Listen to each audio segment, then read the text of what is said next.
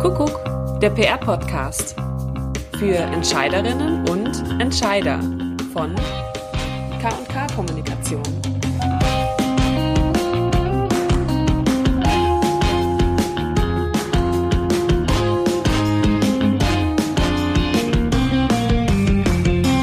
Ja, heute sprechen wir über die Frage, wie bekomme ich eigentlich schwierige Themen oder Kunden, die nicht ganz so sexy sind, im, in die Medien. Frei nach dem Motto Never Give Up. Ähm, die Qualität einer Agentur zeigt sich immer dann, wenn es schwierig wird. Und dafür haben wir eigentlich heute zwei äh, Themenkomplexe rausgesucht. Wir werden euch zwei Kunden tatsächlich vorstellen, beziehungsweise zwei Projekte. Einmal ähm, den Kunden Walz mit einem Katalog, der die moderne Hausfrau heißt. Und ähm, Claudia wird euch äh, was anderes vorstellen. Ja, von einem Projekt, das schon etwas länger zurückliegt, wo es darum ging, eine ISO-Zertifizierung im Umweltbereich den Kirchen, also als Non-Profit-Organisation, übernommen haben aus der Industrie, wie man das in die Medien bringt. Ja, es hört sich tatsächlich ein bisschen kompliziert an. Trocken. Da werden wir nachher nochmal ähm, äh, spezieller drauf eingehen. Ähm, wir fangen jetzt aber mal mit dem etwas leichteren Thema an, nämlich äh, dem Katalog, die moderne Hausfrau. Claudia, du hast gerade gesagt, unsexy Kunden. Ich meine, Bilder aus meinem Kopf, da kann man sich jetzt ja einiges vorstellen, von gut gebauten Marketingleiter bis, ähm, ja, aber das hast du jetzt wahrscheinlich nicht gemeint, das ist ja kein das Kriterium für uns. Ähm, habe ich, hab ich, hab ich definitiv nicht gemeint. Wobei, du hast vollkommen recht, da könnte man, könnte man vielleicht auch mal ganz neu drüber nachdenken. Nein, unsexy Kunden äh, oder unsexy Produkte sind natürlich... Ähm, alle äh, Kunden oder Produkte, die wir nicht sofort in ein Publikumsmedium äh, bekommen. Also wo ein Journalist erstmal scheut und sagt, ja, das sieht aber nicht so schön aus oder oh, ich weiß nicht, dieses Thema, das ist ja schon irgendwie, mm, also mit einem, der Schwabe würde sagen, mit einem Geschmäckle. Ähm, klar ist natürlich Glitter, Glamour immer viel einfacher. Äh, deshalb sprechen wir heute auch ein bisschen über dieses Thema. Unsexy heißt einfach etwas, wo jeder persönlich erstmal sagt, nee, das finde ich doof. Wir werden heute reden über den wahnsinnig schönen Katalog Die moderne Hausfrau, okay. ähm, wo jetzt sofort natürlich alle Zuhörer sagen, ups. Ähm, das ist tatsächlich ein Katalog, der stammt aus den 50er Jahren des letzten Jahrhunderts. Ähm, schon allein der Titel ähm, Die moderne Hausfrau wird natürlich bei den meisten von uns so einen gewissen, ja, wie sagt man denn, so ein gewisses Augenrollen ähm, hervorrufen. Ähm, die Produkte sind nicht besonders schön gestylt, sie sind nicht, haben keine Manufaktum, ähm, äh, haben keinen Manufaktum-Look, aber sie sind funktional. Und ich denke, das ist wahrscheinlich das entscheidende Kriterium. Sie sehen nicht, sie sehen nicht besonders schön aus aber sie haben Nutzen und sie sind relativ günstig. Hm, ich vermute mal, dass das sogar einige der Zuhörer ähm, kennen werden und ähm, die Reaktion, die wir meistens ähm, drauf bekommen, wenn wir erzählen, dass wir dafür arbeiten, ist so ein Naserümpfen zu Beginn. Ähm, und wenn wir es dann so fünf Minuten erzählt haben und auch mal den Katalog vorgeholt haben, dann sind die meisten Leute eigentlich total begeistert. Und das ist genau das, was wir ähm, erreichen wollen mit, äh, ja, mit unserer Arbeit. Ich erzähle vielleicht ganz kurz ähm, so den Hintergrund. Es begann vor zwei Jahren. Da hat uns tatsächlich ähm, ja die Marketingabteilung von, von Walz angerufen. Walz ist ähm, Babywalz ähm, und die moderne Hausfrau und wollten von uns einen Vorschlag haben für PR.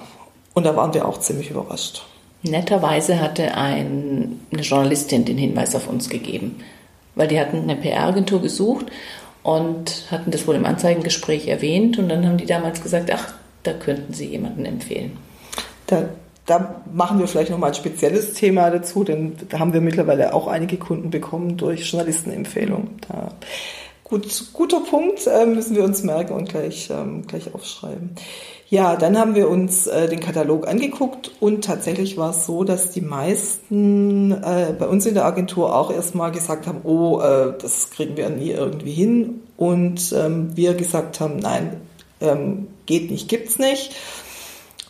Haben angefangen zu blättern und haben dann festgestellt, dass wir sofort äh, spontan mindestens zehn Produkte bestellen und ausprobieren wollten. Und genau das haben wir dann auch gemacht. Claudia ähm, äh, neben mir äh, hat ein unglaublich kompliziert klingendes Gerät ausprobiert. Ich versuche mal, ob ich es beim ersten, äh, auf den ersten Anhieb äh, schaffe. Die Flachkörperheizungsreinigungsbürste ähm, mit einem Aufsatz für den Staubsauger. Stimmt das so, Claudia? Ja, fast. Also es ist ein Aufsatz, den man tatsächlich auf den Staubsauger tut. Es ist keine Bürste, sondern die Verlängerung ah. des Staubsaugerschlauches, mit der man dann den Flachkörper, das war ein Körper zu viel, aber egal, putzen kann. Hört sich extrem kompliziert an, hat aber gut funktioniert. Super easy. Du steckst das Ding auf den Staubsauger, also kostet kein Geld, das sind keine 10 Euro. Und es passt nicht nur haargenau auf das Staubsaugerrohr, was ja in Deutschland alles genormt ist, sondern das andere Ende dieses flexiblen Schlauches passt haargenau in diese Lamellen und dann setzt man das auf, macht mit dem Staubsauger und holt diesen ganzen Staub und Dreck raus. Und dann macht man erst die vordere Reihe, dann macht man die hintere Reihe, etwa eine halbe Stunde pro große Heizung und danach ist das Ding sauber. Ich war total geflasht, weil ich nämlich ein paar Wochen vorher auf einem so einem Mittelaltermarkt eine wunderbare, schöne, handgeflochtene äh, Bürste aus Rosshaar oder was weiß ich natürlich und wie gesagt schön gemacht und alles. Aber da war der Stiel zu kurz, ja. Das habe ich dann verlängert mit, einem, mit einer Schnur und da reingeschossen praktisch mit der Bürste und das hat nicht funktioniert. Und deswegen mit diesem Produkt hatte Walz mich oder die moderne Hausfrau mich gewonnen. Wir haben uns unsere Lieblingsprodukte ähm, bestellt bei der modernen Hausfrau. Die wurden uns geliefert. Wir haben dann geschaut, dass wir ähm, möglichst große Runden an, an Journalisten äh, zusammenbekamen und haben dann tatsächlich so eine kleine ja, äh, Präsentationsrunde gemacht äh, ja. und haben alle ausprobieren lassen und ähm, haben die Themen abgefragt, sodass wir zurückkamen und wussten, das wird auf jeden Fall was. Ja, und dann hatten wir noch beim Katalogblättern, hatte Claudia dann auch eine super Idee, dass man Post-its in den Katalog macht in den nächsten, weil das kommt monatlich ein neuer. Und da dann schon so Themenvorschläge, also sozusagen, was weiß ich, was sind wir im Herbst gegangen, dann schon Post-it hier, Gartenwinterfest machen Zweites Post-it, was kann ich schon einkaufen für die Weihnachtsvorbereitung? Drittes für die Weihnachtsbäckerei. Viertes, wie mache ich mein Heim kuschelig? Also natürlich hat die moderne Hausfrau schon diese Themen, deckt die ab. Aber wenn man dann nochmal den Plan der Redaktion kennt, kann man dann eigentlich schon sozusagen die Aufhänger liefern. Und so finden die es im Katalog noch schneller. Ja, und das machen wir jetzt eigentlich seit zwei Jahren ähm, regelmäßig. Wir liefern die Themenvorschläge immer so zwei, drei Monate im Voraus. Wir, wir stellen schon mal die Fotos zur Verfügung. Die Journalisten profitieren sehr davon, weil sie einfach ähm, von uns schon mal vorgefertigt äh, alles bekommen. Und es ist so ein Zusammenspiel geworden zwischen ähm, ja, Redaktion und, äh, und Agentur, was extrem gut funktioniert. Ja, und wir hatten ja in der Einleitung, hatte Claudia ja gesagt, wie es mit Themen, die eben auf den ersten Blick nicht so sexy, lifestyle, hip aussehen. Das Schöne an diesen Kunden ist auch, dass die Redaktionen, die sind dann eher die Ressort Ratgeber Service, auch gar nicht so oft besucht werden und auch oft nicht so ernst genommen werden, weil es ja auch oft so praktische Frauenpresse ist.